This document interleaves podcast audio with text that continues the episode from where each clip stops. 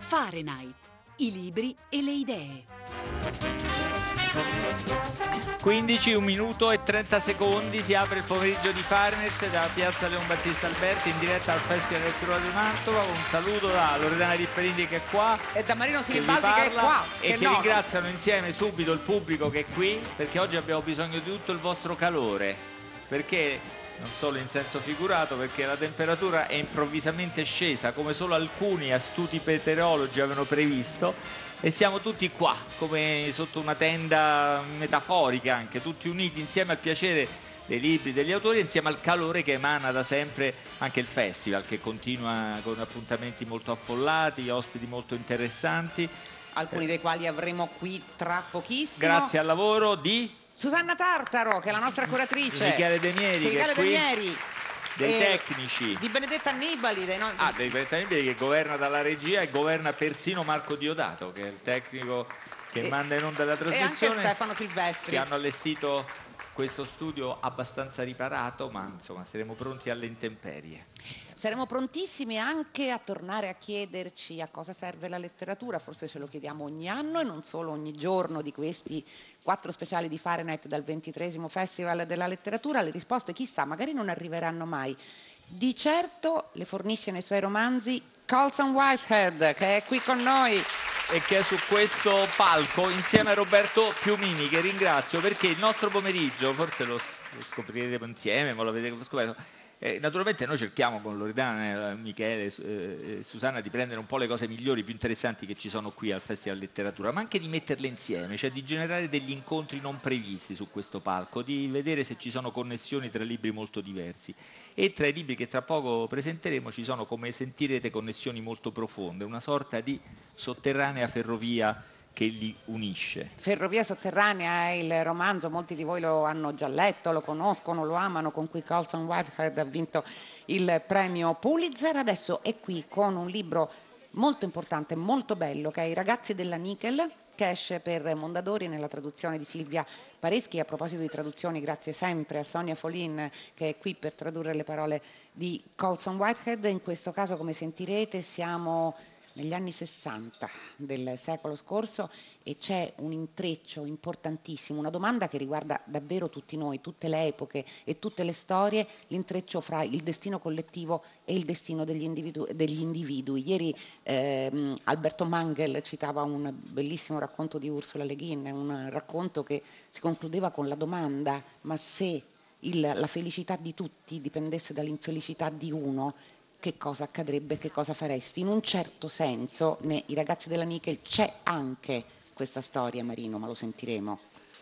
Colson Whitehead torna qua, tra l'altro, dopo diciassette anni. Quanti anni sono trascorsi? Nel duemiladue venne qua, era un giovane autore, aveva forse pubblicato un paio di libri, uno in Italia, si chiama John Henry Festival, ci aveva colpito, e fu l'occasione, fu un pezzo delle sue prime interviste in Italia, ma non voglio Eh, vantarci di questo. So che però attendeva da anni questo momento di tornare qua, ci è voluto un Pulitzer per riportarlo a Mantova. Uh, yes, I, I was banned after my behavior last time, uh, but I've been through some therapy, uh, behavior modification, and I'm glad I'm finally ready to return. Sì, sono stato bandito l'ultima volta a causa del mio comportamento, quindi ho fatto poi alcuni anni di terapia, sono riuscito a modificare il mio comportamento e adesso allora mi hanno di nuovo accettato. Questa, questa risposta è già un romanzo, Loredana. Sì, è, allora, è già il romanzo. Il romanzo, ma forse, ma lo, ce lo dirà Colson Whitehead, forse ci sono delle storie nei suoi romanzi che si continuano a intrecciare. Partiamo però da questa. Eh, il protagonista è un ragazzino, un ragazzino nero che si chiama Elwood, e a Natale riceve quello che definisce il più bel regalo della sua vita. È un disco che si chiama Martin Luther King at Zion Hill e raccoglie per l'appunto alcuni dei discorsi di Martin Luther King. Ecco, quel disco gli apre la mente e gli mette in testa però, e questo lo scrive Colson Whitehead, le idee che gli andranno a rovinare la vita, ovvero gli daranno la possibilità di sognare una vita diversa, una vita migliore. E Elwood sogna, per esempio, fra quello che può sognare un ragazzino, di andare in un parco di divertimenti che si chiama Fun Town. I ragazzini bianchi possono accedervi se hanno sempre buoni voti, se, se le loro pagelle sono sempre perfette. Lui è un ragazzino nero, ha delle pagelle perfette e le mette da parte sognando una volta nella sua vita di entrare a Funtown. E lo stesso sogno lui apprende della figlia di Martin Luther King, Yolanda. Ecco, ci sarà un momento, pensa, in cui potrà realizzare quel sogno. Non sarà così perché Colson Whitehead mette sulla strada, come avviene spesso eh, negli eroi dei romanzi, anche se questa, come sentirete, è anche una storia vera, un inciampo per arrivare più in fretta al college. Elwood accetta un passaggio in autostop, la macchina su cui sale è rubata. Quando viene fermata quella macchina, il colpevole non può che essere lui, un ragazzino nero. Allora, è una storia in parte vera. Da dove è partita la sua ricerca e perché l'ambientazione in quel periodo della nostra storia?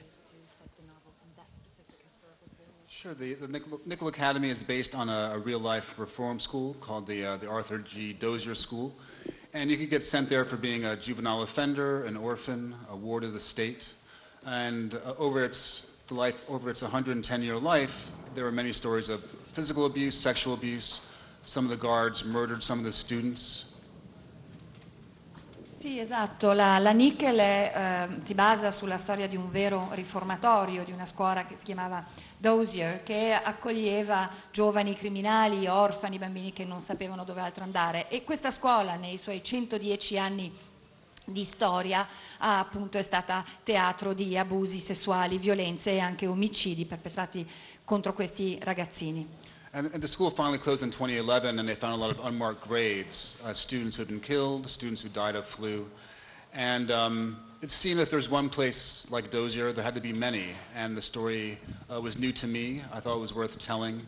And I set the story in, in nineteen sixty-three because it was an, an important moment. Uh, there are advances being made in, in the name of civil rights, uh, but also it's the height of segregation and Jim Crow laws uh, that restricted black life in the South. And so Elwood, sixteen years old, is inspired by, by Doctor King and then finds himself in the Nickel Academy.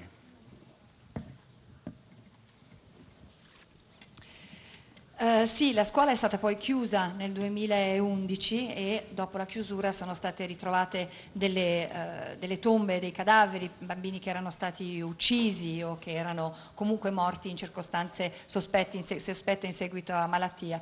E quello che ho pensato io è che se c'era una scuola così sicuramente dovevano essercene state molte altre. Era una storia di cui io non avevo mai sentito parlare, mi è parso davvero uh, giusto che valesse la pena raccontarle e farle emergere. E ho deciso di ambientarla nel millenovecentosessantatré, questa storia, perché è un periodo in cui si stanno registrando molti progressi dal punto di vista dei diritti civili, ma al tempo stesso la segregazione con le leggi Jim Crow è eh, al suo, al suo massimo.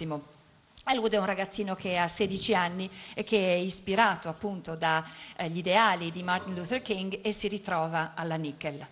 Si ritrova la Nickel. La, eh, la cosa che colpisce in eh, questo romanzo è che l'apertura è evidentemente qualcosa che avviene molto dopo. Noi seguiamo altri ragazzini, giovani ragazzini che eh, su una collina, la collina degli stivali, la chiamano così, trovano delle ossa. E le ossa sono di cinquantacinque, poi ce ne saranno un'altra ventina dei ragazzini della Nickel che molti anni prima erano stati uccisi, che erano senza nome, erano scomparsi per sempre ed erano stati seppelliti là. Poche pagine dopo, quando noi arriviamo negli anni sessanta, arriviamo alla storia di Elwood, ecco, noi vediamo proprio due piani temporali. Elwood comincia a sentir parlare di King, per, per l'appunto, comincia a sentirsi vicino ai movimenti, ma anche vicino a se stesso. Lei usa questa frase, comincia a sentirsi vivo in un certo senso. Noi conosciamo altri ragazzini all'inizio, quei ragazzini sembrano immemori, è come se, e questo ci riporta un po' al discorso che faceva ieri Margaret Atwood parlando di, di donne in questo caso, è come se quella stagione dei diritti fosse data dai nuovi esploratori, quelli che ritrovano le ossa per acquisita, ma i diritti sono acquisiti per sempre, Colson Whitehead. We know, I mean, I, I, I, I personally wanted to look back and, and, and think about uh, how my parents' generation, uh, who grew up under severe discrimination, uh, found, you know, found uh, their, way, their way in life. Um, uh, Elwood starts out very idealistic, Of course, when he gets to Nickel, a lot of his ideals are tested. And, and that tension uh, was very interesting between what we hope for ourselves and what we hope for our country and what we can actually achieve given how reality works.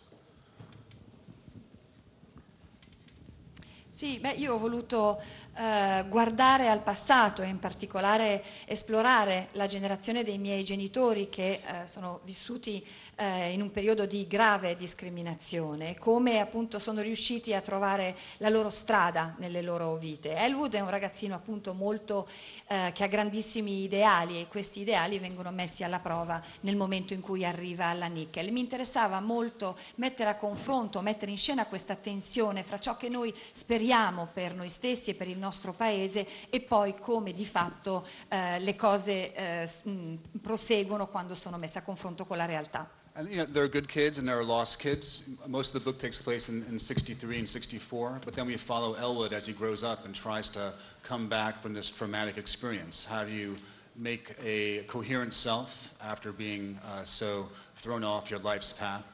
And so it's really, you know, part of the book is about trauma and, and finding your way after your, your life has been deformed.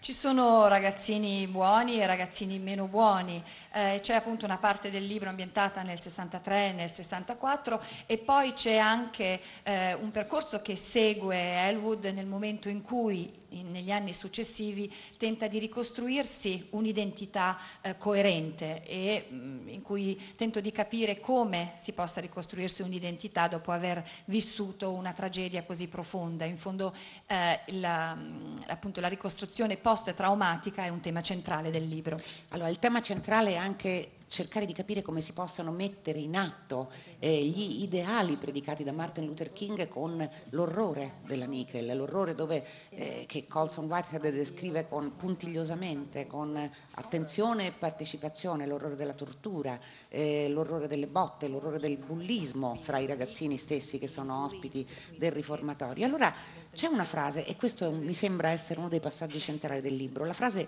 le frasi in realtà vengono da un discorso di Martin Luther King al Corner College. Io eh, ve, lo ve lo leggo così come lo ha scritto Colson Whitehead ed è questo: metteteci in prigione e noi vi ameremo ancora, distruggete le nostre case e minacciate i nostri figli e noi malgrado sia difficile vi ameremo ancora, mandate i vostri violenti incappucciati nelle nostre comunità dopo mezzanotte e trascinateci in qualche strada fuori mano e picchiateci a sangue e noi vi ameremo ancora, ma state certi che vi logoreremo con la nostra capacità di sopportazione e un giorno conquisteremo la libertà. Allora, come si fa a mettere in pratica queste parole quando si è chiusi nel più orribile dei luoghi, dove la stanza delle torture viene chiamata Casa Bianca e dove si muore nei modi più atroci? Come fa Elwood? Yeah, I mean, Elwood is, you know, sort of an impossible creature. He's, he's you know, uh, he's a goody-goody. He, uh, he thinks he can change the world. And one of, the, one of the things I discovered in going back to Doctor King's speeches is that he was such a miraculous creature. We don't really make people like him an, an, anymore. Uh, and I think a lot of us would have the trouble living up to his ideals. Um, and of course, what do we do with people like Doctor King? We assassinate them because they're kind of too good for us. Sì, è vero, Elwood è, è sostanzialmente una creatura impossibile, è davvero buono, è davvero convinto che eh, il mondo possa essere cambiato. E una delle cose che io ho scoperto, eh, riascoltando e rileggendo i discorsi di Martin Luther King, è che lui stesso era una creatura miracolosa, di quelle come non ne fanno più ai giorni nostri, sembrerebbe. E appunto ci troviamo di fronte a una persona così, con questi ideali, cosa ne facciamo? Lo assassiniamo.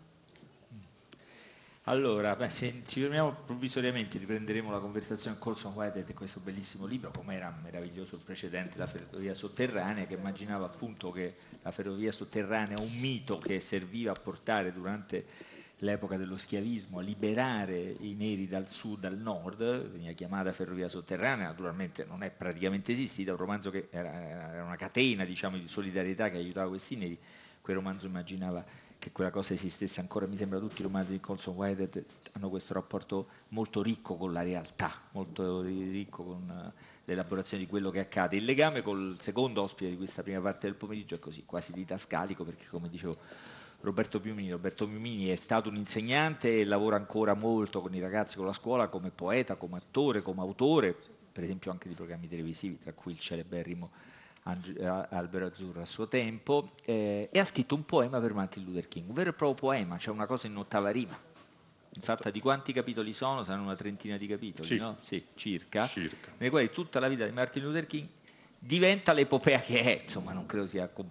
insomma, c'è qualcosa di epico già nella storia del predicatore, quindi forse l'epica in questo caso stava già nella, nella materia che lei trattava Piumini, ma sicuramente il passo epico è evidente anche nel, appunto nell'uso dell'ottava rima, che è quella che noi associamo ai grandi poemi eh, cavallereschi. Prima di ascoltarlo e di farle raccontare anche come è, accol- come è stato accolto nelle numerose eh, presenta- no, pre- rappresentazioni pubbliche, le chiedo perché si è, si è cimentato con questa storia, ma il naturalmente è un personaggio enorme, però ecco...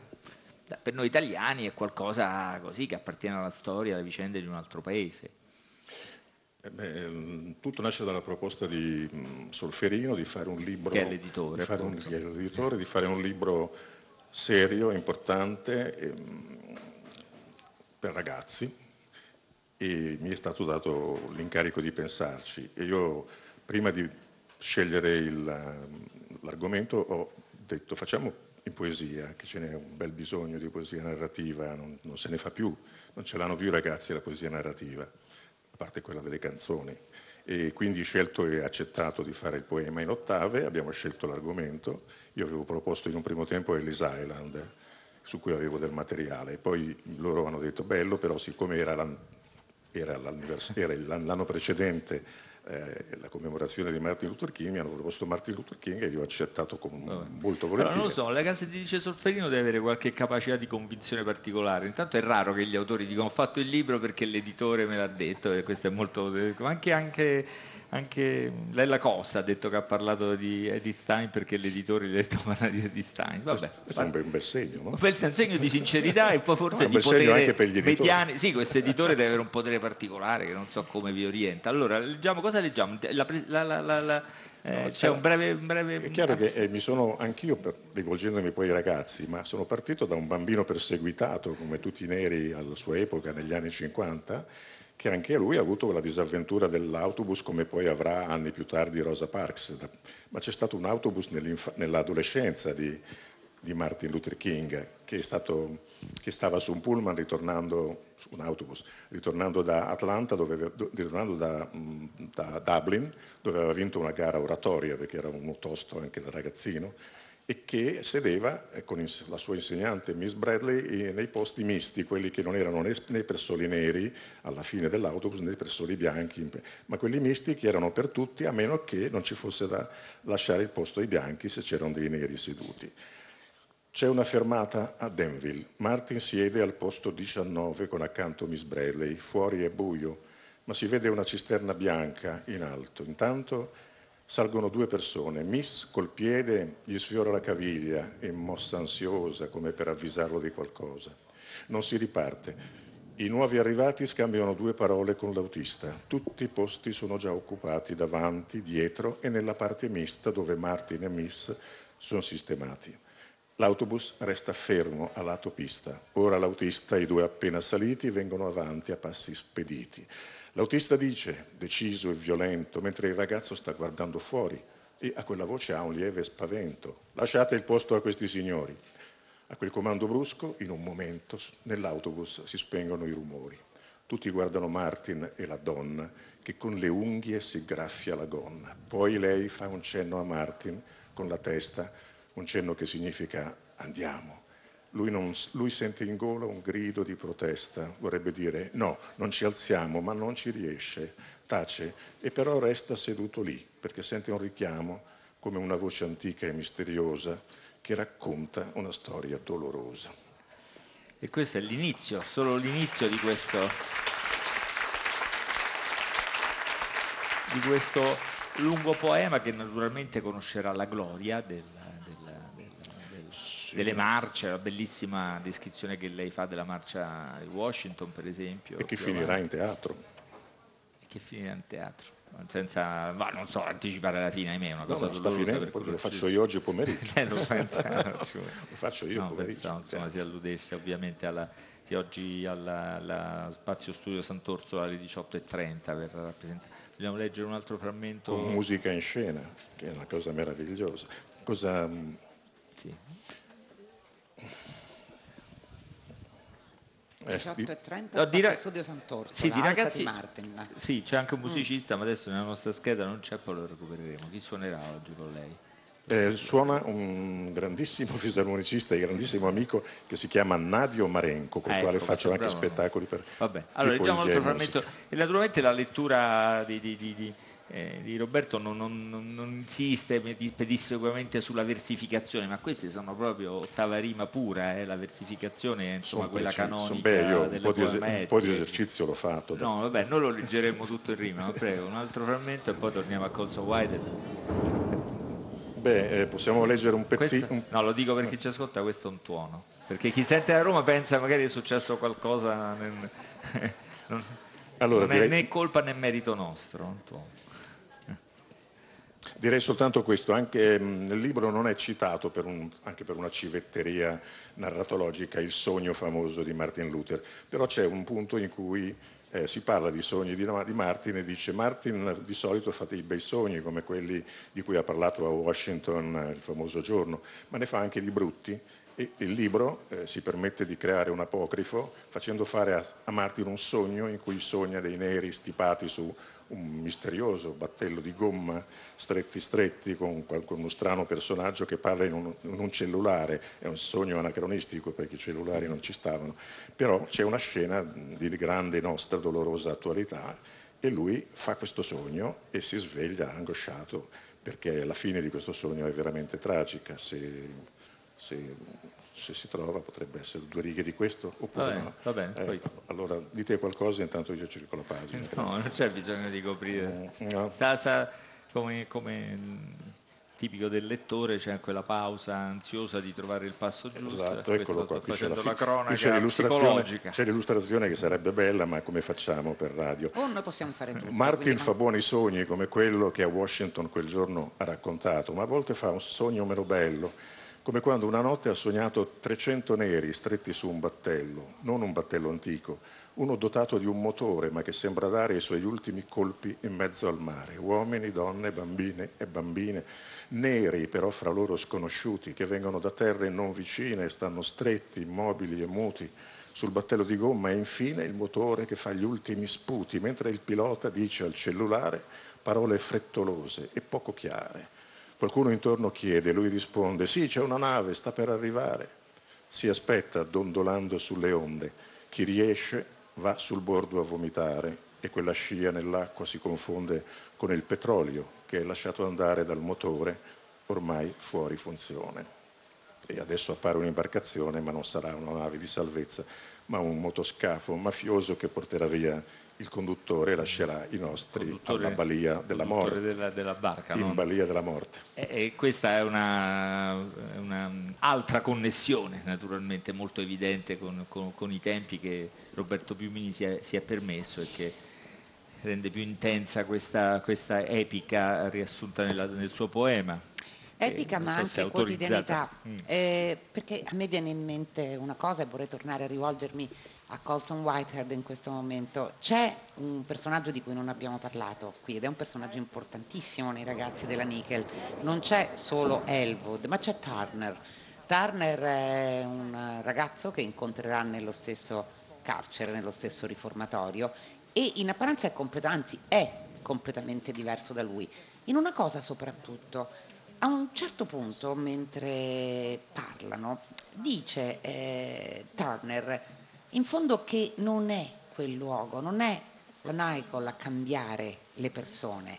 Dice: una volta pensavo, eh, spiega a Elwood, che le, le persone fossero diverse, che fossero insomma quasi gentili, che fossero i luoghi, le situazioni che li cambiavano. Però è arrivata un'altra conclusione: adesso che sono uscito e ritornato dentro, so che qui non c'è niente che cambia le persone. Qui dentro e là fuori è la stessa cosa, solo che qui dentro non si deve più fingere. È come se lei avesse messo a contatto un animo gentile, che è quello di Elwood, che crede alla bontà quasi innata della natura umana, e qualcun altro, che è Turner, che invece crede l'esatto contrario. Eppure queste due persone sono destinate a diventare importantissime l'una per l'altra. Colson Whitehead. No, yeah, certainly El- Elwood's uh, optimistic personality calls out for his opposite, and that's Turner, who's an orphan and is lived by his wits and doesn't believe in all the sort of lofty, enlightened things that uh, Elwood believes in. He believes uh, survival is your most important uh, thing to strive for, and people are terrible, and, and all you can do is get to the end of the day without getting beaten. Sì, Elwood è un ragazzo appunto estremamente ottimista, e in qualche modo la sua figura eh, chiamava l'opposto, e l'opposto, il suo opposto è appunto Turner, che è un orfano, che ha una personalità più astuta, brillante, che non ha questi grandi ideali che ha Elwood, e che si concentra invece sulla, prov- sulla sopravvivenza, e crede che la sopravvivenza sia la cosa per la quale valga davvero la pena lottare, convinto che le persone eh, siano capaci di cose tremende e che la cosa importante sia arrivare alla fine della giornata senza essere picchiato. And, and, and, the, and the boys, you know, d- definitely stand in for different parts of, of my personality. Uh, I have my optimistic side, my pessimistic side, and they're often at war with each other according to what's happening in my life or uh, in the news. Um, sometimes I'm in my books, sometimes I'm not. Uh, Cora in, in, in The Underground Railroad has the least amount of my personality in her, which is probably why it's my most popular book so far. E ognuno dei due ha eh, in sé, in qualche modo rappresenta un aspetto della mia personalità, appunto quella più ottimista e quella più pessimista, che sono costantemente in guerra l'una con l'altra. Qualche volta ne parlo nei miei libri, altre volte invece no. Cora, la protagonista della Ferrovia Sotterranea, è tra i miei personaggi quello che eh, ha meno caratteristiche della mia personalità, e forse questo è il motivo per cui è di fatto il mio libro più di successo. Senta, cosa, beh, vedremo, perché eh, magari anche questo, anzi ne siamo certi, è destinato a un magnifico successo. È un libro importante quanto lo era la Ferrovia Sotterranea.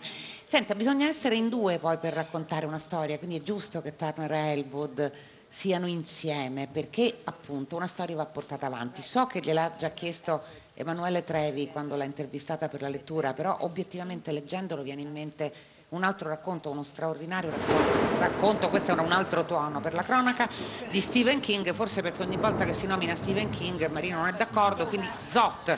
Allora, però il racconto era Rita Hayworth e la redazione di Shawshank, che è diventato anche un famoso e bellissimo film, Le ali della libertà, dove i due protagonisti, che si sono diversissimi anche qui, si conoscono in un carcere durissimo. Eppure, ecco, c'è qualcosa in quei due personaggi che ricorda un pochino il rapporto fra Turner ed Elwood. Lei so che ha letto quel racconto e che lo ha amato. Yeah, I, I mean, uh, a prison, a jail, um, uh, a terrible place, a concentration camp, uh, becomes an arena for our true personalities, our, our best selves and our worst selves. In terms of a, a story like uh, The Shawshank Redemption, Uh, this story, you know, in some ways, a an innocent thrust into a terrible situation becomes a stand-in for the for the reader. What would we do in this in his situation? Sì, beh, una, un carcere o qualsiasi posto tremendo, un campo di concentramento, in qualche modo diventa un'arena che fa emergere la nostra personalità più profonda nelle sue migliori e peggiori qualità. E quindi sì, sia nelle ali della libertà che eh, nei ragazzi della Nickel sono entrambe storie in cui un innocente si ritrova in una situazione eh, tremenda e immeritata, e che fa sì che il lettore si chiede che cosa farei io al posto suo. Come è stato accolto questo romanzo in America? Soprattutto perché c'è, forse non l'abbiamo detto, esiste un sito, dei, un sito internet dei sopravvissuti a quella che è stato poi il riformatorio reale a cui faceva cenno Colson Whitehead, della Dozier School for Boys di Marianna in Florida. Yeah, I mean, the stories of abuse came out uh, decade after decade, and there'd be talk of reforms, and of course nothing happened. And the school only closed in, in twenty eleven, and so Uh, the stories of the former students have been waiting to get out into the national media. Um, and, and once the school closed, uh, survivors started coming together to tell their story. Sì, di fatto le storie degli abusi che avvenivano nella scuola uscivano periodicamente sui giornali, circa appunto ogni dieci anni c'era una eh, segnalazione o una denuncia, dopodiché mh, non succedeva niente. La scuola è stata chiusa definitivamente solo nel duemilaundici, quindi le storie di queste persone hanno di fatto aspettato per anni e anni prima di poter essere raccontate sui media nazionali, e quindi dopo la chiusura della scuola effettivamente sono venute fuori via via. And, and, and so far all the feedback I've gotten from former students has been positive. You know, they say they like the book.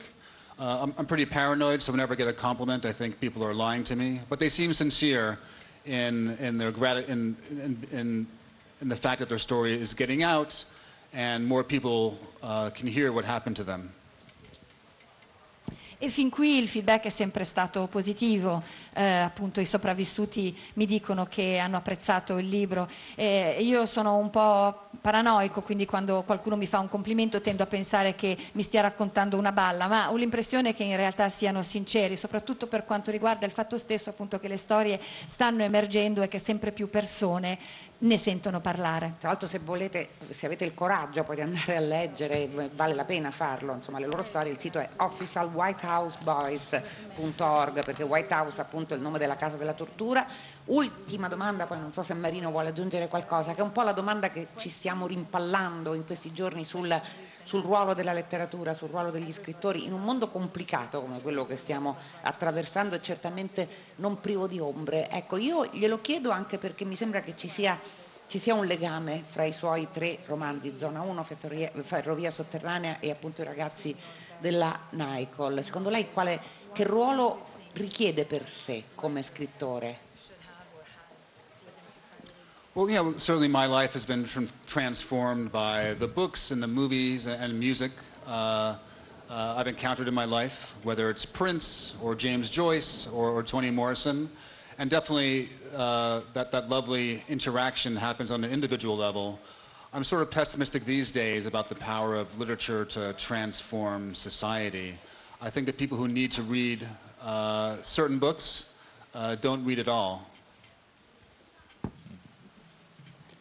Sicuramente la mia vita è stata profondamente cambiata dai libri che ho letto, la musica che ho ascoltato, i film, che si trattasse di Prince, di James Joyce o di Toni Morrison, e penso sicuramente che a livello individuale l'interazione con le opere d'arte possa essere estremamente positiva. Sono più pessimista per quanto riguarda il potere della letteratura per trasformare la società, perché credo che chi avrebbe davvero bisogno di leggere alcuni libri di fatto non lo fa.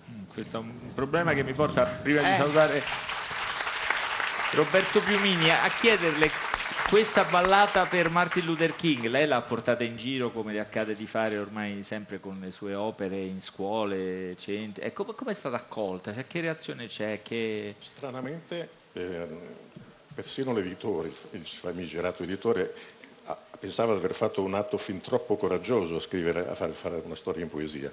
E lo stupore è stato che invece nelle scuole dove è andato ha funzionato molto, perché forse perché non è consueto oggi. Ma questo legame, che, questa che, connessione che attraverso un sogno apocrifo lei ah. ha instaurato tra la vicenda di Martin Luther King e le vicende di discriminazioni contemporanee che riguardano questo, soprattutto le migrazioni, viene percepito dai ragazzi? E credo qual... di sì, poi come al solito dipende sempre dalla, dallo, dallo, dal grimaldello dell'insegnante, se gliele fa fare le connessioni. Vabbè, parleremo con i nostri grimaldelli all'ascolto, cioè gli insegnanti che ascoltano fare. Allora, allora Roberto Piumini, diciotto e trenta, Spazio Studio Sant'Orsola oggi, sempre oggi, ventuno, Basilica Palatina di Santa Barbara, Colson Whitehead con Stas Gravronski. Grazie, grazie. See a Colson. See you in seventeen years. Ok, ci vediamo tra diciassette anni qua, eh. non mancheremo, magari ci sarà il sole. Grazie, grazie anche a Sonia Folin che traduce le nostre parole. Adesso beh, un percorso musicale che io non li posso invitare, no, allora non posso invitare costoro che sono Art Farmer e Benny Golson, ovvero The Jazztet, che eh, sono un meraviglioso duo jazzista, alla festa di Fahrenheit del ventisette settembre, perché ahimè ancora d- d- non abbiamo delle virtù come dire, medianiche, eh, quindi non possiamo invitarli, peccato. In compenso avremo David Byrne, come abbiamo visto ieri, e tanti tanti altri ospiti, non credetemi naturalmente, però la festa c'è.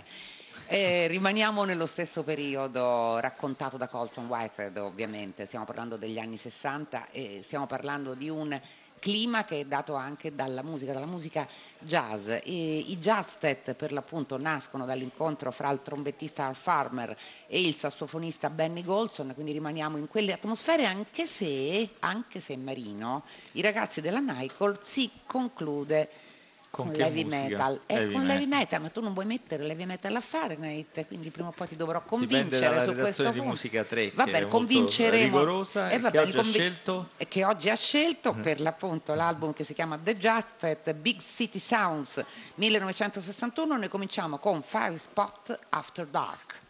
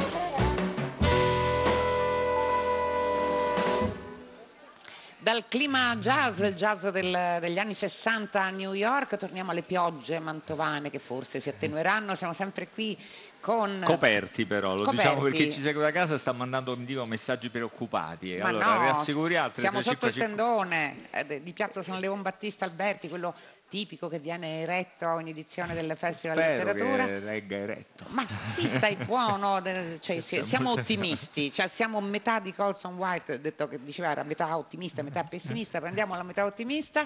A proposito, non solo premi Pulitzer qui a Fahrenheit e qui al Festival di Letteratura di Mantova, ma anche delle novità. C'è uno scrittore, uno scrittore molto amato in Francia che accidenti, c'era sfuggito, ma ora non ci sfuggirà più. Eric Chevillard, eh, che è qui, lo tradurrà Francesca Mometti.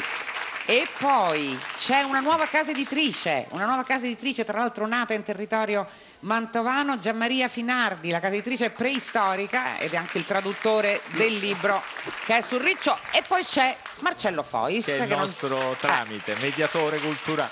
No, devo dire, l'editore deve avere un culto particolare per quest'autore, poi magari ce lo spiegherà Loredana, perché insomma il titolo Preistorica della casa editrice già mi sembra si ispiri a un titolo, a uno dei titoli dei romanzi di Eric Chevillard, che come diceva Loredana c'era un po' sfuggito, in realtà ha pubblicato due, altri due libri in Italia già tradotti da Gianmaria Finardi, che quindi ha...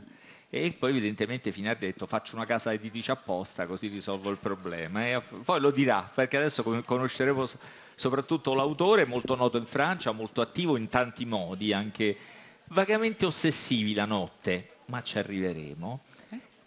E, e ha scritto questo, questo libro che si chiama Sul, sul riccio, ed è un libro sul riccio, nel senso che c'è un autore che sta per cominciare a scrivere e arriva un riccio, un riccio naif e globuloso, questi aggettivi accompagneranno, mi sembra, sempre la descrizione del riccio, che quindi è sempre... naif e globuloso, che praticamente si installa sulla sua scrivania, sulla sua pagina bianca e gli impedisce di scrivere.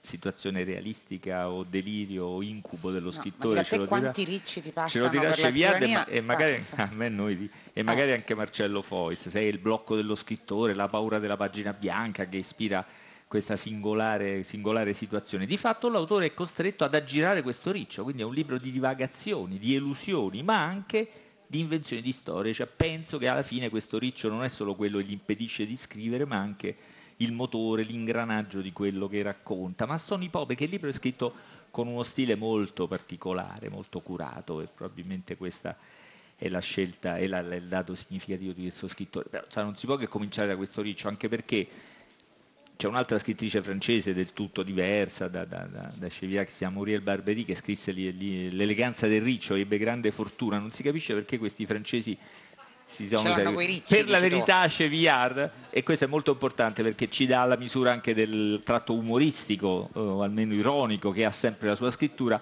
ha già risposto, però io lo farei dire anche qua, ha risposto più o meno, gli americani si erano presi le balene di Moby Dick, Eh, lo squalo di Spillo, non so che si sono presi gli americani tutti gli animali, c'era rimasto solo così, scegliate da questo, il residuo europeo, diciamo, qualcosa che gli americani hanno lasciato alla nostra letteratura, solo mh, insetti, però noi abbiamo scritto le metamorfosi con, uno sca- con un bacarozzo, diciamo, e ricci, così siamo ridotti a raccogliere nel sottobosco animali rimasti trascurati dalla grande letteratura. Oui, bonjour, bonjour à tous. Euh, le, le hérisson ressemble aussi beaucoup à l'écrivain, ou l'écrivain ressemble beaucoup au hérisson. Il se retire euh, dans un coin, il se met en boule, et c'est à ce moment-là qu'il devient dangereux. C'est à ce moment-là que tous ses piquants dardent. C'est à ce moment-là qu'il devient combatif et qu'il peut finalement affirmer sa force. C'est dans une attitude de repli et de retrait. Donc déjà, il y avait cette ressemblance entre l'écrivain et le hérisson qui m'a paru amusant de, de confronter. Buonasera a tutti, buonasera al gentile pubblico. Ehm, c'è una somiglianza tra il riccio e lo scrittore. Lo scrittore e il riccio sono simili in questo loro atteggiamento di ritirarsi, di chiudersi in se stessi, proprio come fa il riccio, che nel chiudersi tira fuori i suoi aculei, i suoi aghi e diventa combattivo in questo atteggiamento di, di ripiegarsi, di difendersi. È là il momento in cui tira fuori le sue armi. Vabbè, questo è... ma insomma alla fine questo riccio quindi è un alleato dello scrittore. Noi che leggiamo queste pagine non sappiamo se tifare per lo scrittore che tenta di scrivere nonostante il riccio o per questo riccio naif e globuloso. Poi ci spiegherà perché non poteva che essere naif e globuloso, perché ha sempre bisogno di dire che è naif e globuloso questo riccio, che poteva pure vivere senza aggettivi. Parce qu'il fallait, donc comme vous l'avez dit, le hérisson apparaît sur la table de l'écrivain au moment où il s'apprête à écrire son autobiographie. Mmh. Et donc, tout un tas de, de, de, d'empêchements se, se, se pose à lui, d'obstacles, et il fallait que l'expression hérisson naïf et globuleux, qui est une expression assez longue et qui revient dans chaque paragraphe, mime en quelque sorte cet encombrement du hérisson sur la table.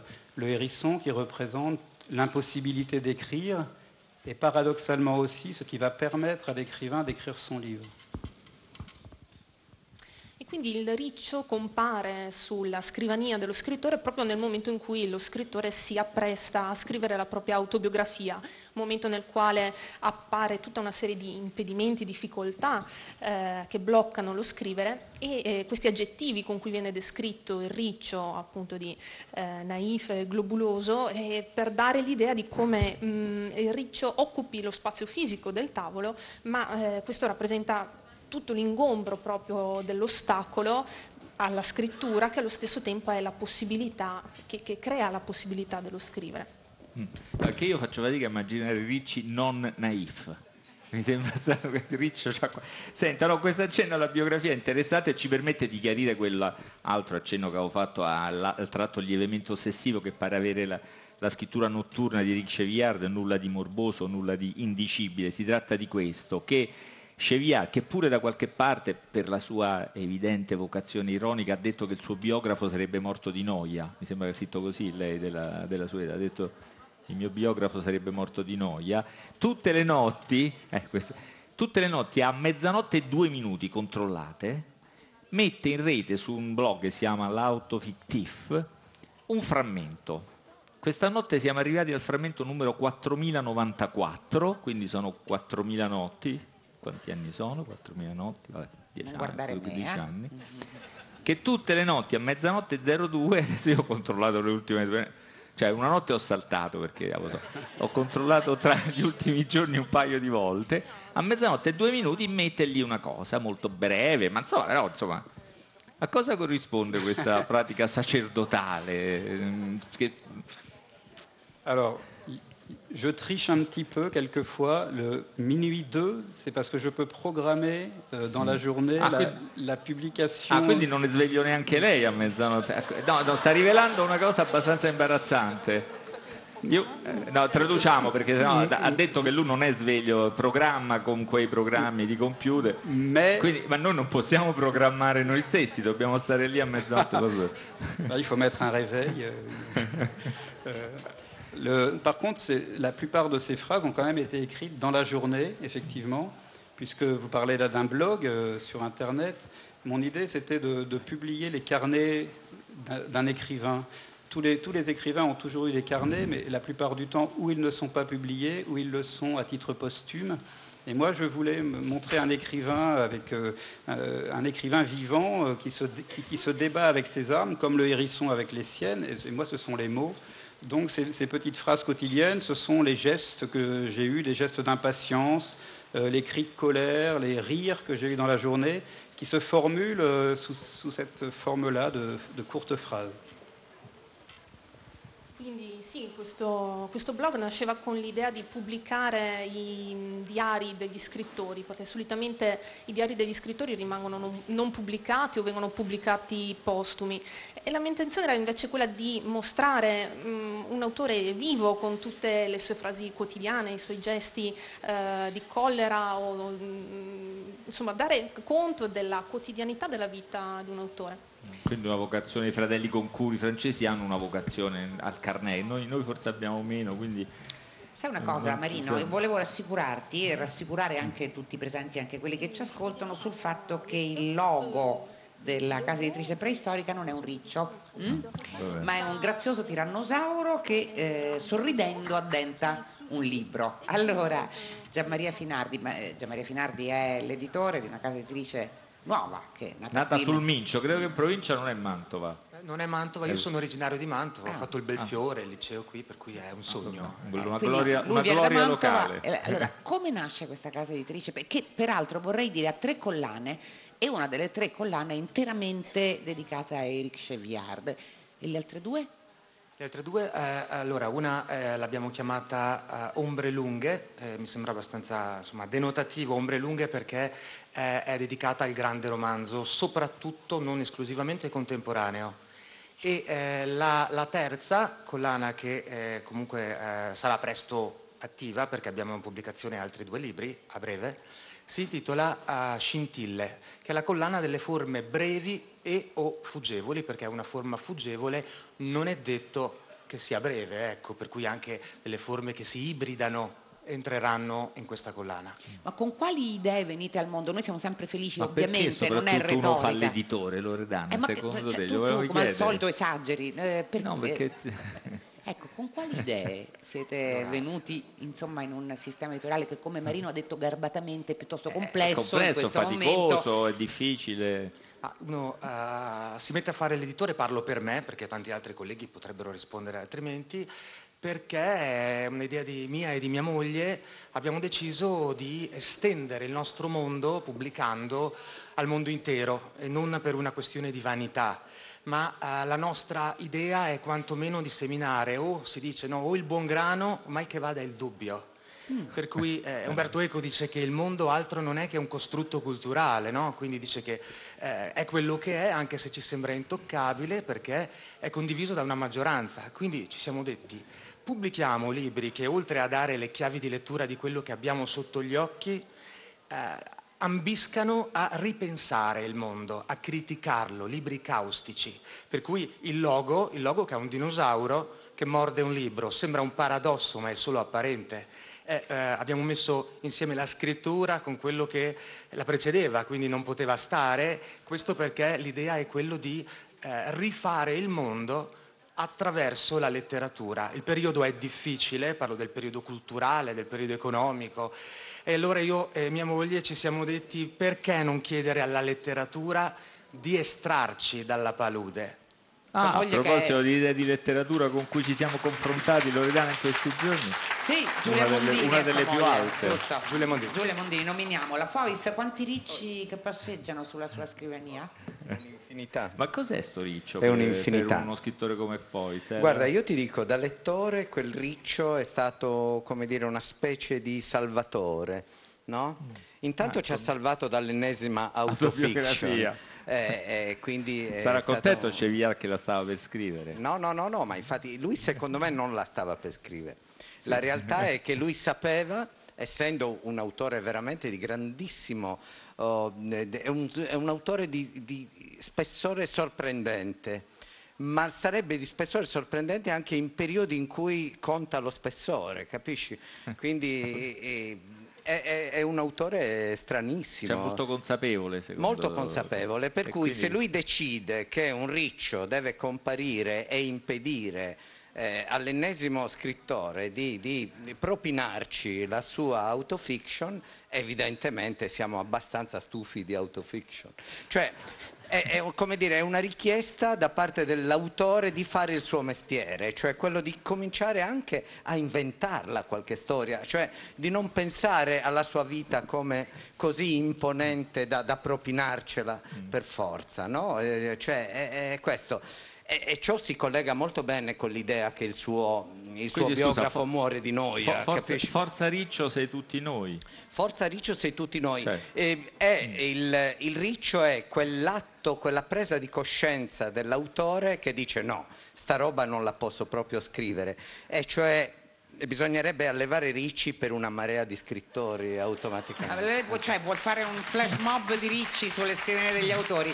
Senta, poi ha appena pubblicato tra l'altro il suo nuovo romanzo, eh, che non verrà, è un'autofiction, vogliamo dire presto, eh, ecco, Pietro e Paolo in Audi, poi appunto lo racconteremo presto a Fahrenheit. Fra i molti impegni che ha, che sono una valanga, oggi sarà alle diciannove al Museo Diocesano con ragazzi di serie insieme a Chiara Codecà, che è stata nostra ospite ieri, e poi domenica otto alle diciotto e trenta sarà con, proprio con Yamma Kiwan, che sì. sarà nostro ospite domenica, sì. a parlare. Mi piace molto il tema, quindi la sollecito sì. su questo, il bisogno primario della del, romanzo. Del, romanzo. So del romanzo sì sì del romanzo ecco, quindi non va sono... nella scia eh, eh, cioè lei sta dalla parte del romanzo o del riccio? Non sono può, due incontri stare sia dalla parte del romanzo che del riccio. No, no, sono dalla parte degli autori che Eh, con il, il giusto riccio producono il romanzo. Que- questo è il, no? I, i due incontri non, sono, sono assolutamente coordinati straordinariamente. I ragazzi di Mantova ragionano, no? Quando costruiscono il programma,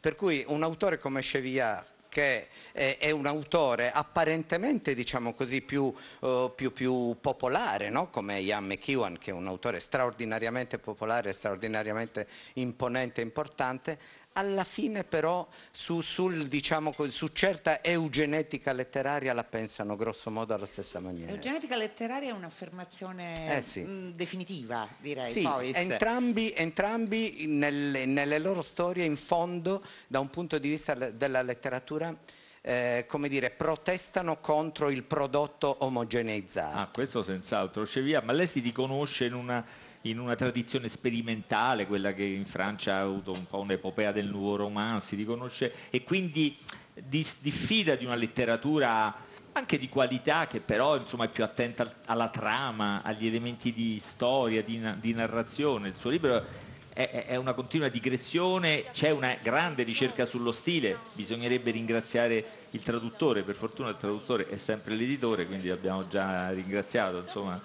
è un grande lavoro sullo stile, sembra meno interessato a quegli elementi di plot, di trama che fanno molta parte della letteratura contemporanea. Euh, je, je peux être un, un lecteur naïf et globuleux de, de, de grands romans classiques et très narratifs. Mais c'est vrai que lorsqu'on s'apprête à écrire un roman, euh, la première idée qui nous vient, elle, a déjà, elle est déjà venue à tout un tas de romanciers euh, préalablement, des grands romanciers. Qui, tous les chefs-d'œuvre du roman réaliste existent déjà en quelque sorte. Introduire un élément incongru, comme un hérisson, ça oblige déjà à retravailler un peu le triangle amoureux classique, par exemple. S'il y a en plus de l'amant, de la femme et du mari un hérisson, ça va compliquer les choses pour le, pour le romancier, ça va peut-être régénérer un peu les vieilles histoires aussi. Beh, io sono sicuramente un grande lettore dei romanzi classici e possiamo dire che nella letteratura eh, realista troviamo già tutto, è stato tutto descritto, è stato già tutto narrato. Quindi l'unica cosa che può fare lo scrittore consiste nell'introdurre un elemento incongruo, incongruente, come appunto il riccio, e se pensiamo appunto al triangolo amoroso dell'uomo, la moglie e l'amante, se appare un riccio sicuramente la situazione comincia a diventare un po' più interessante. Effettivamente parecchie fantasie ci vengono in mente. Senta, vabbè, noi la salutiamo, ma l'ha già, già scritto il, il frammento di Questa notte a mezzanotte zero due? Absolument, et comme je venais à Mantoue, ils sont déjà programmés, donc euh, oh. ils sortent. Certo, per di più venendo a Mantova l'avevo programmato ancora con maggiore anticipo. Siamo solo noi costretti a stare alzati per leggerli. Allora, no, ma no, io ho una curiosità ancora per Fois però, ma se un giorno la casa editrice di Gianmaria Finardi Preistorica pubblicasse un'autofiction, lei che fa? Beh, sì, sarebbe, eh, come dire, un'autofiction secondo me del riccio a questo punto, direttamente del riccio. Ah, prenderà la parola eh, prima chiaro. O poi. Eh sì, sì, sì, sì. Ah, presumo, vabbè. Spero. Questa è, una, Io la leggo, è uno eh. spoiler sul, sui prossimi libri di Eric Chevillard. Parleranno direttamente i globulosi naif personaggi, forse. Allora, Chevillard molti, sarà... auguri, molti auguri prima di tutto alla Preistorica, perché sì. è una casa che dice che nasce, al di là delle... del grigiore dei tempi, non solo atmosferici, e il primo prodotto è questo, devo dire, straordinario, perché è sicuramente fuori dall'ordinario, eh? Il volume di, di Eric Chevillard che si chiama Il Riccio, sul Riccio, eccolo qua. Viene presentato Eric. Sabato sette alle dieci e trenta al Conservatorio Lucio Campani, ci sarà Eric Chevillard per l'appunto, ci sarà anche Marcello Fois, certo. ci sarà il Riccio, ci, sarà, ci saranno tavolo. tutti sul tavolo. Grazie ovviamente. a Francesca Mometti, grazie, grazie, grazie a lei e a tutti gli interpreti e autori che ci permettono queste conversazioni qui a Festi della Letteratura di Mantova, che ora... Che ora tu vorresti riprende. che io ti dicessi che i nostri ospiti musicali, che Art Farmer e Benny Golson, hanno scritto una canzone che parla di ricci. No, no. Neanche di autofiction, nemmeno. The Cool One.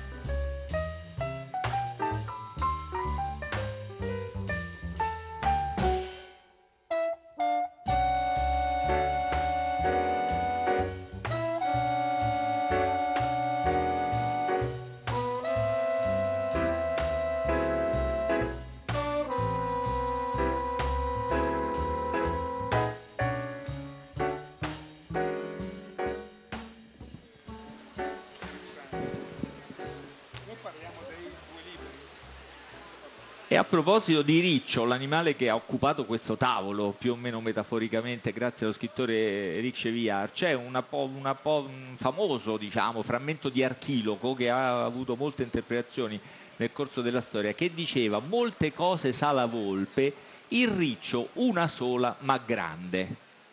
Quindi la volpe sa molte cose, il riccio una sola ma grande. Isaiah Berlin scrisse un libro, Il riccio e la volpe, parlando anche degli scrittori, Dostoevskij e Tolstoi per esempio, riccio e volpe. Ciascuno di noi forse è un po' il riccio, un po' il volpe, sa molte cose o si occupa di molte cose, ma forse al centro ce n'è una sola ma grande. È il mio modo per presentare Massimo Recalcati. Buongiorno Recalcati. Buongiorno a voi, grazie. Perché, perché pensando alle cose anche diverse che ha fatto, qui devo dire tutta la mattina siamo stati a dire, ma Recalcati, parler, con Recalcati parliamo di Mantieni il bacio, cioè il suo libro, oppure della, della, della notte del Getsemani, altro libro. Sembra che sia disperso in, in avventure anche diverse, sappiamo anche avventure televisive, lezioni, presentazioni, insegna all'università, continua la sua attività, credo, scientifica. Lei si sente volpe o riccio? O dentro c'è solo una cosa ma grande che si manifesta in tutte queste cose che, diverse che fa? No, in realtà ehm, Heidegger diceva che un grande pensatore pensa solo una cosa. Ah, quindi deve essere un riccio per forza. Quindi ha solo un riccio. Io che non mi paragono ovviamente a questo riferimento, però nel mio piccolo in fondo mi accorgo che lavoro sempre attorno alle stesse cose. Questo potrebbe essere visto dal pun- da un certo punto di vista come un limite, appunto, un effetto noioso, no? Monotono. Per un altro verso mostra che mh, non sono io che decido i temi sui quali lavoro, perché se io decidessi programmaticamente i temi sui quali lavorare, secondo me il mio lavoro ne risentirebbe. Ancora mi verrebbe da dire, io compio sessanta anni quest'anno, ancora io mi sento spinto a scrivere da delle urgenze, e le urgenze che ci abitano sono sempre quelle. Anzi, beh, si potrebbe dire che l'urgenza è una. Io per esempio... Qual è? Qual è? No, siamo tutti... Qual è questo? Per esempio non penso ad altro, forse scoraggerò in, questa, in questo pomeriggio di pioggia chi ci ascolta, non penso ad altro che alla morte. Ah. Ma tutto quello che scrivo è fatalmente per produrre un antagonismo di questo, rispetto a questo pensiero, cioè l'interesse per l'amore, l'interesse per la parola, per l'interesse per l'arte, l'interesse per la filiazione, l'interesse per la trasmissione del sapere, l'interesse per la didattica. Tutte queste forme mm. sono forme per non lasciare alla morte l'ultima parola. Quindi si diventa volpi per non cedere al riccio. Sì, oppure il contrario. Adesso io sul riccio non sono un esperto, no, diciamo. Anch'io, io leggo tu. Ma lo so che mi colpisce una cosa, perché noi avremo ospite domani eh, Jonathan Safran Foer, che ha scritto un eh, saggio romanzo, un ibrido, diciamo così, sulla sopravvivenza, sul futuro, su come possiamo affrontare forse quella che è l'emergenza principe in questo momento, che è l'emergenza che riguarda il nostro ambiente. Però fra i suggerimenti che dà va proprio nella direzione opposta, sì, quella di, ecco, di fare meno figli o non farne affatto. Invece lei ha parlato, Massimo Recalcati, di filiazione come sconfitta della morte. Sì, no? Per, diciamo, la fatalmente anche qui. Giustamente, ma la filiazione, per come io l'ho pensata in alcuni libri, insomma, mm. che sono diventati anche, sorprendendomi, molto, molto popolari, la filiazione e la generatività non è mai un evento della biologia, cioè non si può mai ridurre alla produzione, diciamo così, biologica della vita. Quello che mi interessa nella filiazione, nella trasmissione, è, è il fatto che venga trasmesso qualcosa della vita, non la vita nella sua forma biologica. Mi interessa che qualcosa si trasmetta che sia nell'ordine del desiderio. Questo è un punto per me, per entrare nei temi dei libri, dei libri. molto convincente della parola di Gesù, se posso dire così. Non è, non è normale che uno psicoanalista si interessi così tanto della Bibbia e ehm, del logos biblico, anzi quando Freud se n'è interessato molto poco in realtà, e in generale quando la psicanalisi parla di Bibbia e di religione ne parla per mostrarne tutta l'impostura, tutta la dimensione delirante, anche per usare un'espressione molto cattiva dell'ultimo Freud. La religione sarebbe appunto una illusione, un modo in cui l'essere umano si difende dalla asprezza della vita invocando, e dalla morte, appunto. E dalla morte invocando qualcosa che non esiste, che è il frutto di una fantasia, di una fantasia infantile. E invece quello che a me interessa della parola di Gesù soprattutto è il, il suo modo di giudicare la vita, che è un modo assolutamente extramorale, è il punto di grande congiunzione con la psicanalisi. Quando Gesù parla della vita non dà mai giudizi morali. Se c'è, diciamo, una postura anticonformistica, antimoralistica, è quella di Gesù. Il giudizio morale sarebbe: tu hai vissuto conforme a questi valori? Oppure hai trasgredito questi valori? La vita morale è la vita conforme ai valori, la vita giusta, la vita cattiva, la vita ingiusta sarebbe la vita difforme ai valori. A Gesù interessa, e allo psicanalista interessa solo, niccianamente mi verrebbe da dire, questa vita è una vita viva o è una vita morta? È una vita capace di generare vita, capace di essere generativa, capace di generare frutti, o è una vita spenta? Sterile, è una parola che nel Vangelo la, diciamo così. Questo mm. mi pare il punto mm. centrale, ed è il punto che a me cattura della sua predicazione, come cattura della predic- del, del lavoro teorico della psicanalisi. Uno psicanalista non dà mai giudizi morali, non formula mm. giudizi morali, però fa in modo che la vita trovi, diciamo così, la possibilità della sua massima affermazione, della sua massima esplicazione. No? Eh, ad uno psicanalista interessa che la vita sia fertile, sia capace appunto di generare. Beh, naturalmente l'idea che la religione, o meglio, la, in questo caso la predicazione, il Cristo, abbia una dimensione extramorale colpisce, perché la sovrapposizione tra religione e morale è all'origine della nostra civiltà, anzi abbiamo affidato la morale a principi religiosi, almeno per lunga parte. È una delle cose provocatorie. C'è un'altra provocatoria che sta nel libro proprio della, della notte del Getsemani, dove lei dice che un ateo dubbioso, aspetti, me la segna, perché un ateo che dubita è più vicino al Cristo.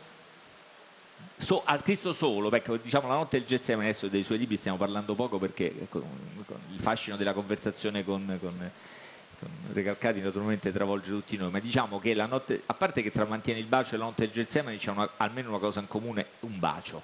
Come sapete, la notte del Getsemani certo. è chiusa da un bacio, il bacio del tradimento. Il tema del tradimento è un altro dei temi che ha interessato recentemente Recalcati, ma nella notte del Getsemani c'è questa, questa mi viene quasi a dire sua, non so, ammirazione, non è una parola migliore, per il Cristo solo, per il Cristo nudo, per il Cristo abbandonato, per il Cristo senza Dio, non ateo ma senza Dio, ecco il Cristo. Questo forse già, già insomma, la mia intuizione, già spesso un'ipotesi, però perché l'ateo che dubita le sembra così vicino al Cristo, quando l'ateo che dubita in genere il Cristo non lo riconosce o non riconosce la natura divina? Forse verrà Augias, non verrà più Augias, che ha fatto questo romanzo e, e a Mantova, da, da ateo agnostico, so un romanzo qua. Su Cristo, che insomma è un romanzo di un ateo agnostico che tratta questo Cristo come una figura più o meno letteraria, forse storica, insomma di, di qualche importanza morale, ma nulla a che fare con religione, fede. Ce la spiega questa sua, da non ateo, credo. Non so se sì, la allora, beh, io non ateo, non ateo mi sembra, allora io sono, sì, so, non ateo io sono un laico, non sono un cattolico, non sono Però, un eh, religioso, sono laico, laico nel senso etimologico eh vabbè, che Freud è... mette in valore, significa colui che ignora le verità assolute, eh? Quindi sono in una posizione laica da questo vabbè. punto di vista. Gesù nella, nel Getsemani fa esperienza dell'assenza di Dio. Ce lo ricordiamo tutti, abbandonato dai discepoli, tradito da un suo allievo, mh, prossimo alla tortura, alla flagellazione e alla morte.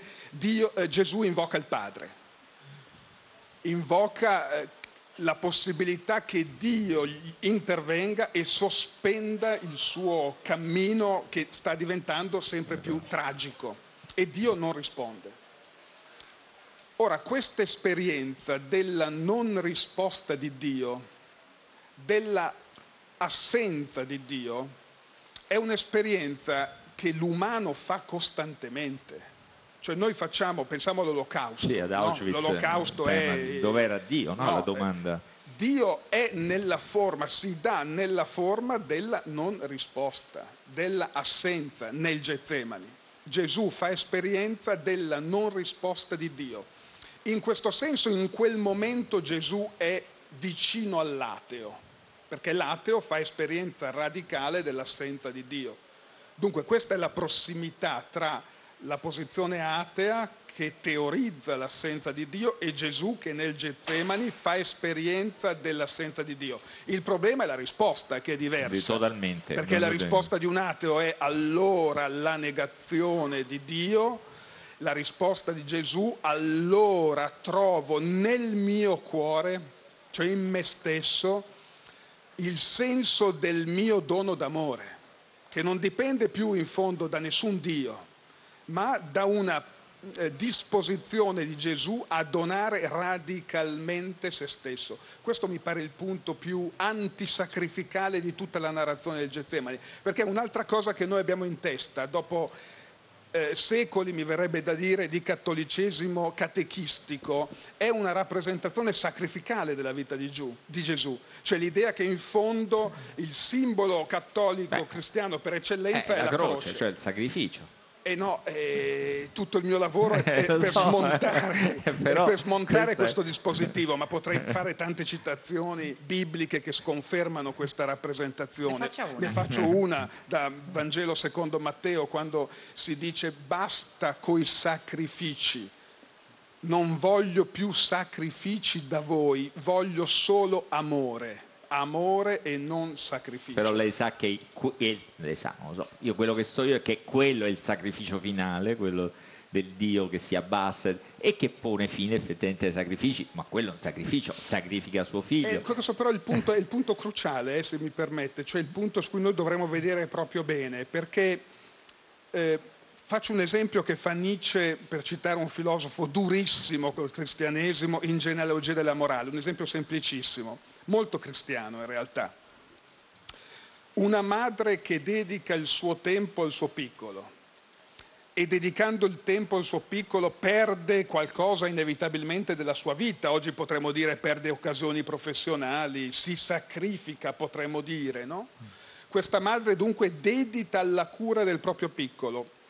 È necessariamente all'interno di un dispositivo sacrificale. Cioè lo fa sacrificandosi. Questo amore è un nome del sacrificio, o dovremmo dire invece che l'atto di questa madre nel prendersi cura di questo bambino è un atto di pura donazione che sovverte ogni dispositivo sacrificale, che non si sta affatto sacrificando, ma tutti gli amanti. Gli amanti, quando sono nell'amore, non si stanno sacrificando, stanno donando in modo dispendioso, senza limite, senza risparmio se stessi. L'amore implica sempre l'assenza di risparmio, quindi diciamo un gesto assoluto di donazione, no? E in questo senso l'amore cristiano, per come Gesù lo incarna, ovviamente ai miei occhi è antisacrificale. Senta Recalcati, c'è un argomento di cui lei si è occupato molto spesso e si lega a questo, perché verrebbe spontaneo chiederle quanto ancora avviene. Lei si è occupato spesso di narcisismo. Eh, il narcisismo è qualcosa che blocca questo meccanismo di donazione, certo, di cura, di amore verso gli altri, no, perché eh, lo rivolge. Dobbiamo dire, Loredana, ricordare l'evento di Recalcati, si chiama L'amore è sempre, è sempre amore, amore per, per l'altro. Com'è non... possibile nell'età... del narcisismo, narcisismo dell'autofiction, diciamo, della, della, della, del consumismo autistico, dell'eco chamber. Se, se voi pensate al giudizio che Freud stesso dava sull'amore, no? Per Freud l'amore è necessariamente narcisistico. Cioè quando io dico ti amo a qualcuno, sto dicendo che io amo attraverso l'altro l'immagine idealizzata di me stesso. Per Freud non esiste strutturalmente possibilità di amore altruistico, anzi dire amore altruistico, e la sua critica radicale all'amore del prossimo cristiano, dire amore altruistico sarebbe entrare in una contraddizione in termini, perché l'amore è sempre amore per la nostra immagine, anche se lo dichiariamo verso l'altro.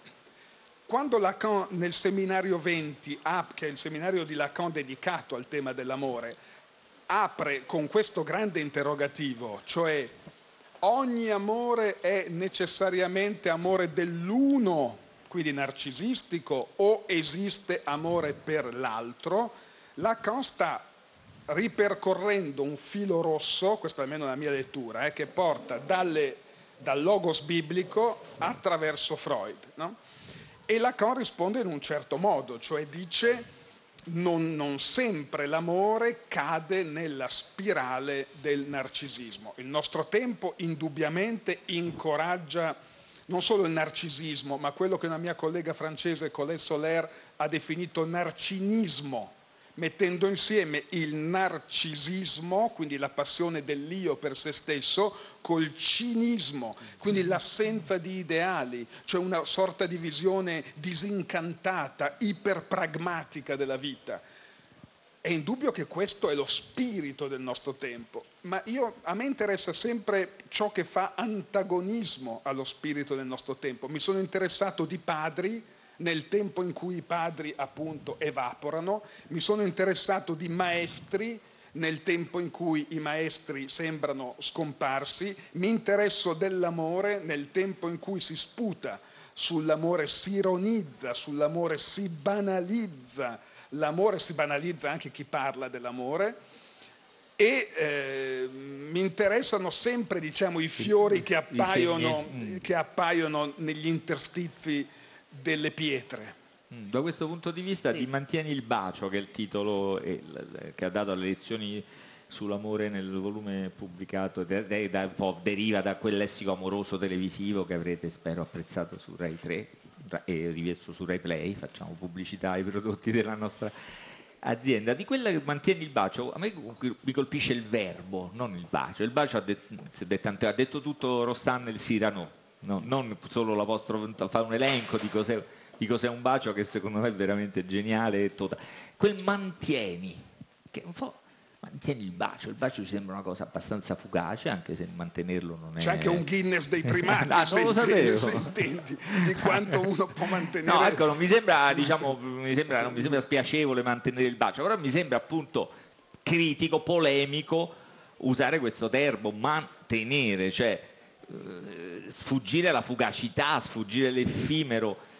So, peraltro questa cosa nasce da una, non veniva a dire banale, posizione di Pilates, adesso gli appassionati di Pilates mi dicono, ma una, da una posizione di Pilates che non conosco, e da un sogno più o meno derivato da queste due cose, questo mantiene, questa immagine mantiene. Sì, in realtà eh, questo libro eh, viene prima di Lessico Amoroso, che qualcuno di voi avrà visto in televisione. Questo libro... Sì, questo...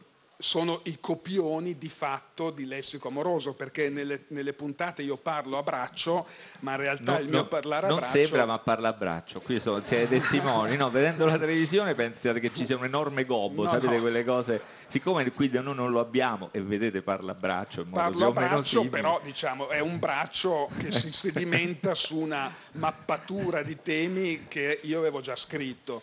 Quindi ma... potete rivedere il Lessico Amoroso con le varianti, cioè vedendo cosa cambia di quello, sì, cosa ha dimenticato di quello che aveva scritto. Questo anche perché i tempi televisivi, che pure eh, mi si concedono molto ampi, non consentono le articolazioni che poi uno trova nel libro. Ma Mantieni il bacio è una... Eh, questo racconto, un episodio. Io devo, devo fare Pilates perché il mestiere dello psicanalista dopo trent'anni, io da trent'anni lascia, segno, che, lascia i segni sulla schiena, star seduto. Ma tutti tutto i mestieri lasciano segni sulla schiena. Quelli seduti, ma sì, ma tutto il problema, i taxisti, ma poveracci. Eh, Beh, no, gli vabbè, psicanalisti tutti fanno parte la schiena. Adesso lei fa l'apologia della schiena dello psicanalista. Tutte le schiene sono fragili, è un problema, okay, per, da quando ci siamo, guarda, ce l'ho. Ce lo faremo raccontare da Telmo Pievani, da quando abbiamo stupidamente smesso di stare comodamente su quattro zampe, da allora abbiamo problemi. Non so se allora, ho rovinato la sua autonarrazione. No, no, no, tra gli altri hanno problemi di schiena, e dunque io mi metto nelle mani di questa insegnante di Pilates che la mattina molto presto, prima che io cominci a vedere i pazienti, mi fa fare gli esercizi. In uno di questi ero a terra e mi diceva di stringere le ginocchia e di fare un certo movimento con le gambe, e a un certo punto io staccavo le ginocchia perché era difficile tenere questa postura, e lei mi dice: Massimo, mantieni il bacio. E io la guardo e dico: mantieni il bacio delle ginocchia, evidentemente. Certo. Ma questa battuta, mantieni il bacio, ho detto: Arianna, io di questa cosa, permettimi, ne farò qualcosa, perché era così Natura, bello, no? Naturalmente gli è tornato il mal di schiena, perché è tornato, è tornato il psicanalista durante la no, seduta. No, devo dire diretta. Con grande soddisfazione che Arianna poi mi ha raccontato che adesso sembrerebbe che mantieni il bacio sia diventato un esercizio di Pilates. Cioè, oltre al libro, oltre inventato... alla serie.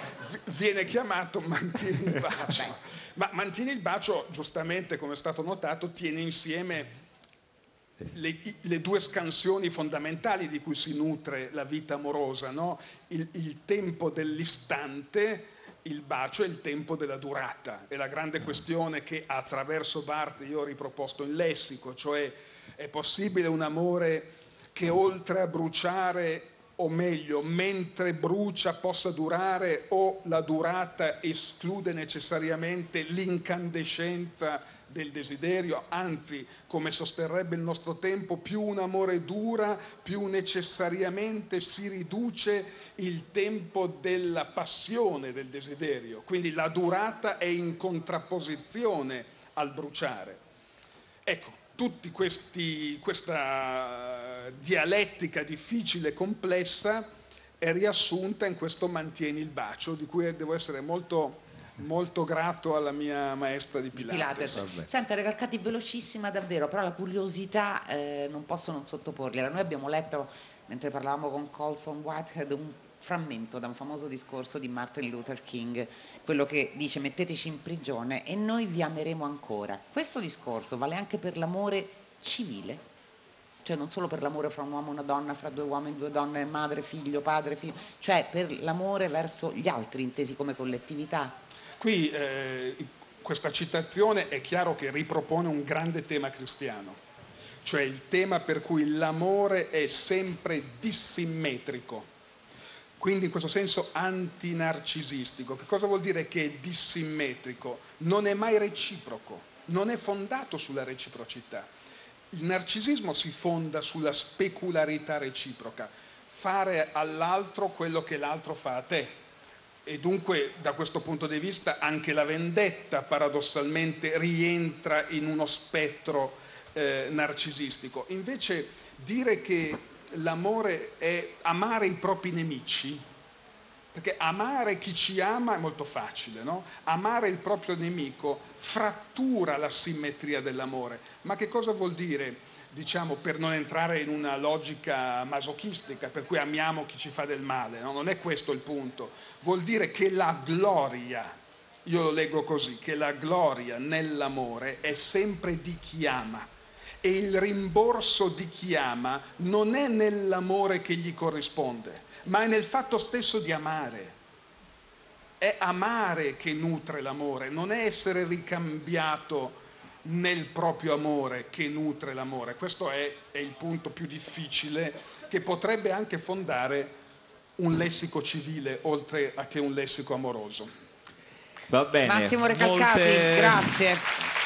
Ci ha lasciato come grazie a tutti. Volevamo con molte idee, non, e le tutte, avute. Non ce le avevamo tutte da prima, diciamo. Questo è molto importante. L'amore, allora, l'amore è una dittatura, dicono gli Zen Circus, quelli che sono andati anche a Sanremo per dire quanto sì, è asimmetrico. Ma noi non abbiamo gli Zen Circus, però, però aspetta, abbiamo musica. Nonostante non il prossimo ospite abbia immaginato un terribile romanzo in cui una... Cos'è? Non è la regina che impedisce la musica, ma insomma la musica scompare in un romanzo, in un racconto di, di Paolo Rumiz, è così. Però, però aspetta, eh, prima di arrivare a Paolo Rumiz, che non ha mal di schiena, secondo me, perché a differenza nostra cammina e quindi probabilmente si tiene in esercizio, tu non ci crederai, anzi sei libero di non crederci, però i nostri, i nostri musicanti, Art Farmer e Benny Golson, adesso eseguono una canzone che parla da un brano, vabbè, vabbè. Parla da My Funny Valentine. Ah, vabbè, dai. Allora serio, la cantiamo tutti insieme.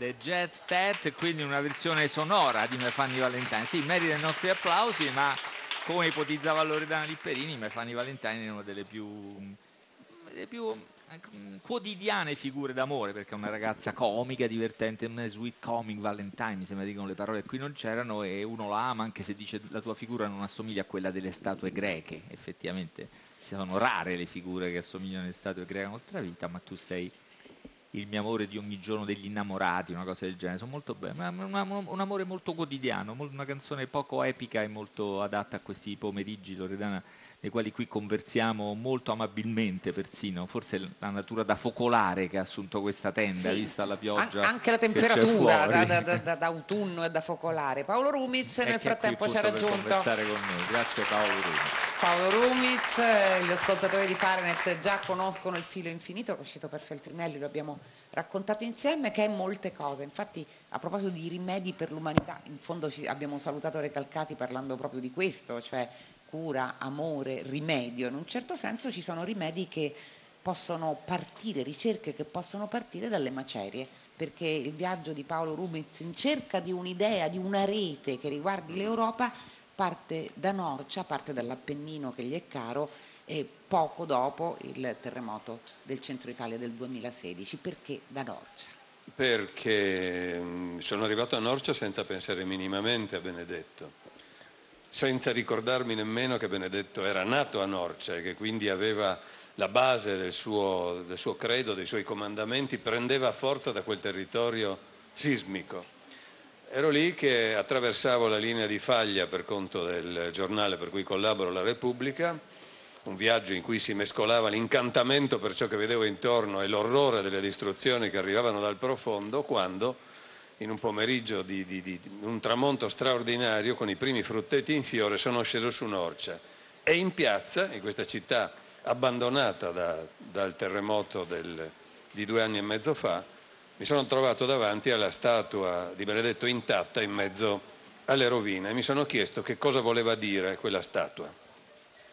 E ho avuto più risposte, cioè, si è svegliata in me una tempesta di pensieri, la più importante è stata quella, beh, ero già In, in pena per, per la mia Europa, per questa Europa per cui credo di spendermi molto anche in altri campi, ma ero molto in pena per l'Europa e allora ho avuto con un brivido la sensazione che quel santo mi dicesse: ecco, quello è il destino dell'Europa, quelle distruzioni, di nuovo ci stiamo ricadendo, oppure semplicemente era l'indicazione di un ideale che si stava frammentando, stava es- dilapidando, si stava cadendo a pezzi.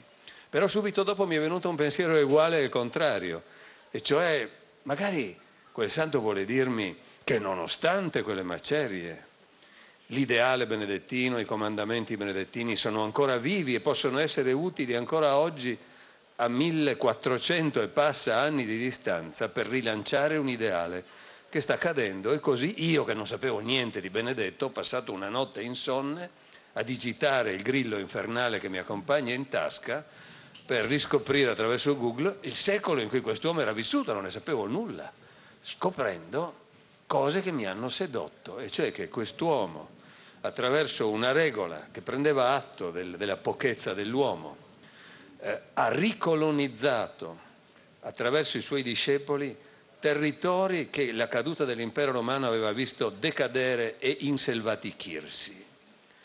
E quindi era un'epopea di una riconquista di ciò che l'uomo aveva abbandonato. L'impero romano era caduto per dei motivi molto simili a quelli della crisi nostra di oggi. Cioè l'uomo italicus, eh, il cittadino romano aveva smesso di coltivare la terra, aveva smesso di chinarsi sulla terra e delegava ormai la fatica del quotidiano agli immigrati, ai barbari, che arrivavano a milioni, non erano i quattro gatti che arrivano oggi via mare o via terra a bussare ai nostri confini. Era qualcosa di infinitamente più epocale, di infinitamente più forte. E quegli uomini si sono posti di fronte a, a questi nuovi arrivati semplicemente con la forza dell'accoglienza, con la magia del canto, con la seduzione plurisensoriale della liturgia, che di fronte alla quale questi uomini venuti dalle grandi pianure sono rimasti assolutamente senza parole. eh, un elemento per esempio è assolutamente il canto, il fatto per un uomo delle grandi pianure che non conosce l'eco, che non conosce la risonanza, entrare in una navata e sentire la, vo- la propria stessa voce, non soltanto quella dei cantori, no? Il mitico gregoriano che andrebbe restaurato a forza oggi, ma sentire la loro stessa voce risuonare in un modo assolutamente inaudito significa tra di loro guardarsi, darsi di gomito e dire: ma allora il Dio di questi uomini è un Dio che funziona, questi uomini disarmati che fanno funzionare questa specie di astronave che è il monastero, perso in terre incolte ma che le vede rinascere, questi uomini sono uomini speciali. E lì mi è venuta la risposta, no? Ecco perché tutto è partito dall'Appennino. C'è un legame tra la forza dei benedettini che hanno ricostruito un intero continente creando una rete di monasteri che non esistevano ancora allora e l'origine sismica della loro cultura. Uomini abituati a ripartire da zero ogni tot anni che un terremoto devastava la loro terra.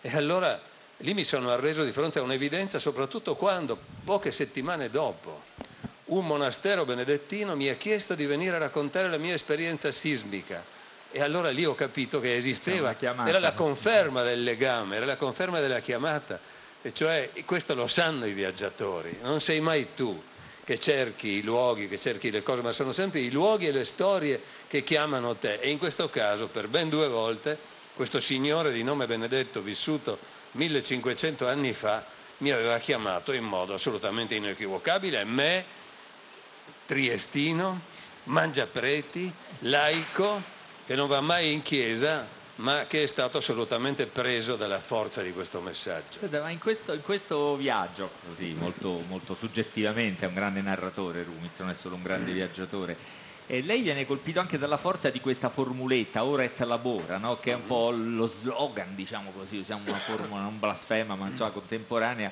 è quello in cui Benedetto riassumeva anche, in qualche modo rendeva vana tanta precettistica, tanta morale, no? Ora et labora. Que... A noi è sempre sembrata una cosa un po' così, una specie di, di, di mini filastrocca, un po' stucchevole, simpatica, con la rima, con facile da tradurre in italiano, tutti la capiamo, ma non ne pensavamo l'attualità, che invece a lei sembra molto, molto forte. Dunque, intanto bisogna capire bene che cosa vuol dire. Eh. Labora era qualcosa di inedito allora, perché il cittadino romano aveva smesso di lavorare, faceva lavorare gli altri. Eh, all'ingresso della chiesa principale di Norcia, oggi in ricostruzione, c'era un affresco in cui si vede eh, Benedetto che raccoglie una zappa abbandonata o dimenticata da un barbaro e gliela consegna. E in questo c'è un segno formidabile, cioè: io ti do questo strumento e sappi che questo strumento ti nobilita. Quindi lavorare la terra, sgobbare, è qualcosa che santifica l'uomo e quindi lo possono fare anche gli uomini liberi. Um, c'è questo che è assolutamente innovativo, ma c'è anche l'ora. Quindi la santificazione del lavoro e contemporaneamente la necessità di interrompere continuamente il lavoro, perché il lavoro non diventi totalitario, non diventi un, un bisogno compulsivo di fare. Tu periodicamente durante il giorno interromperai il lavoro, anche per riposarti tra l'altro, quindi è anche una prescrizione che ha un valore pratico fortissimo. Ma... Sindacale. Sindacale direi, davvero, davvero. E quindi questa interruzione è fondamentale poi per ritornare al lavoro con... Eh, rinnovata forza. Ma ci sono altri due fondamentali precetti, che è quello del legge, quindi leggi, e qui lo dico Vabbè. a Fahrenheit, cioè proprio portare i vasi a sangue, et noli contristari, e cioè non essere, non avere il muso lungo, eh, perché a Dio non piacciono i musoni. Dio ti ha dato la meraviglia del creato e tu la devi santificare, la devi riconoscere. Quindi la letizia come comandamento è una cosa fondamentale che ha come contraltare, come peccato capitale che oggi è stato derubricato, non si sa come, c'è l'accidia, c'è questa strana malinconia, questa poca voglia di fare che non è semplicemente pigrizia, ma è il senso di svuotamento del senso delle cose che noi facciamo.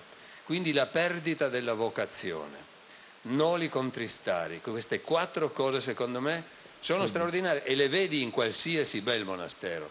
I monasteri non sono tristi, non sono posti dove ti annoi, sono posti dove spesso trovi gente strana, gente fuori dalle righe, gente che, che, che, che guarda le stelle, che, che suona il pianoforte, gente allegra soprattutto, piena di letizia. E la parola letizia, me l'hanno insegnato loro, viene dal letame, perché il letame è ciò che fa lieto il contadino, perché la terra lo... lo eh, diciamo lo, lo santifica. Allora voi continuerete ad ascoltare Paolo Rumiz alle venti e quarantacinque a Palazzo San Sebastiano. Avremmo molte cose da chiedergli, perché sappiamo che in realtà ha mal di schiena, perché ha scritto, sta scrivendo qualcosa che riguarda ancora una volta l'Europa e non vediamo l'ora di leggere. Ma ora è il momento di salutarci. Grazie Paolo Rumiz. Noi Marino diamo la linea al G R tre. Sì, linea al G R tre, ci sentiamo più avanti con Benedetta Tobagi, Carlo Lucarelli, il poema di Umberto Fiori, una vera scoperta, penso anche per voi, Gaspare Anderton, Termo Pievani, gli ospiti del Festival Letteratura qui sotto la tenda, ben protetta, di Piazza Leon Battista Alberti a Mantova.